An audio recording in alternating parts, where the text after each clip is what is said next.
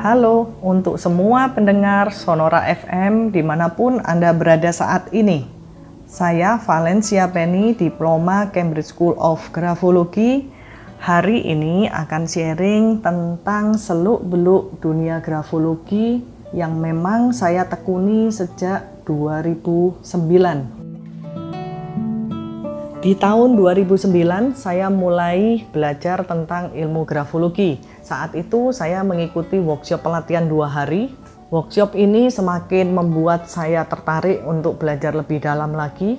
Akhirnya saya memutuskan untuk ambil pelatihan di sebuah lembaga sekolah tulisan tangan yang harus saya tempuh dalam waktu tiga bulan sampai enam bulan itu sampai level master. Tapi sekali lagi saya tidak berhenti di sini. Yang terakhir saya ambil di Cambridge School of Graphology ini memang sekolah formal membahas tentang tulisan tangan. Saya harus menyelesaikan materi ini kurang lebih tiga tahun setengah karena di dalam kurikulumnya ada yang namanya grafologi forensik.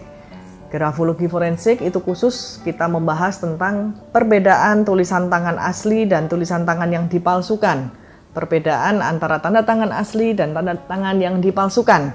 Topik-topik yang dibahas di grafologi cukup menarik dan sebagian besar saya bisa gunakan untuk kehidupan saya sehari-hari.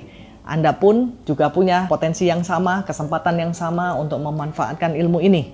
Grafologi yang pertama yang berkait sama kehidupan saya, saya berkepentingan untuk melihat karakter anak saya, dua anak yang diasuh orang tua yang sama tentunya juga outputnya nanti akan membuat mereka menjadi individu yang berbeda.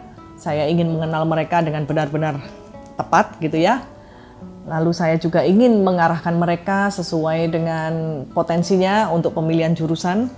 Saya juga ingin tahu saat mereka ABG, mereka bergaul dengan teman-teman yang seperti apa, yang mempengaruhi mereka seperti apa.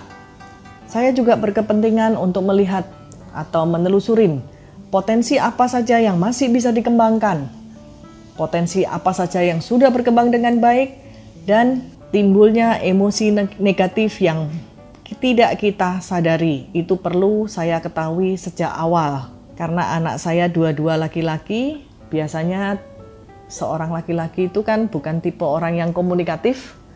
Mereka nggak akan banyak bercerita, kecuali mereka merasa butuh. Secara umum, grafologi bisa juga digunakan untuk melihat tentang potensi kriminal.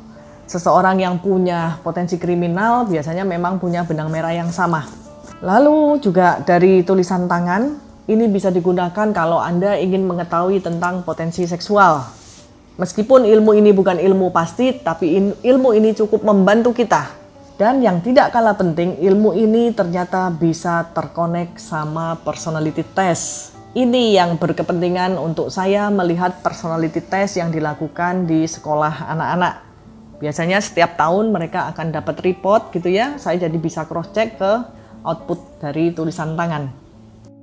Ilmu grafologi ini atau ilmu tulisan tangan ini sebenarnya adalah sebuah ilmu yang cukup tua.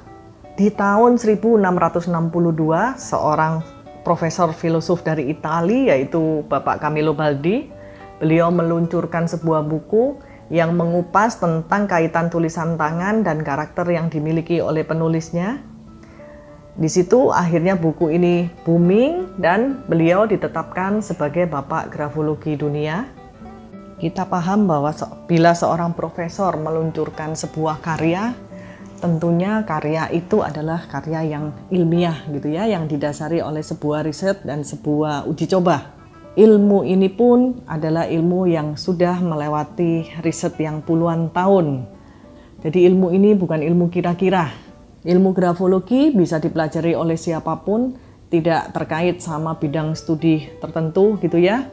Ilmu ini bisa saya gunakan untuk kehidupan saya sehari-hari karena ini adalah cara yang bypass, cara yang paling cepat, paling efisien kalau saya ingin mengenal seseorang yang baru saya kenal dengan lebih akurat gitu ya.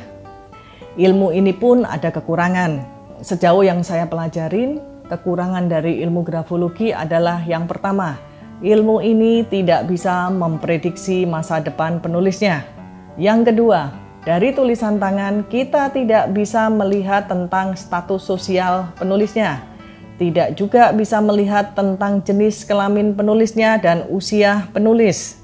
Yang bisa kita gunakan dari ilmu grafologi adalah benar-benar murni untuk kita bisa melihat tentang kebiasaan penulis, tentang perilaku yang sering penulis lakukan, cara berpikir, cara penulis untuk merespon emosi.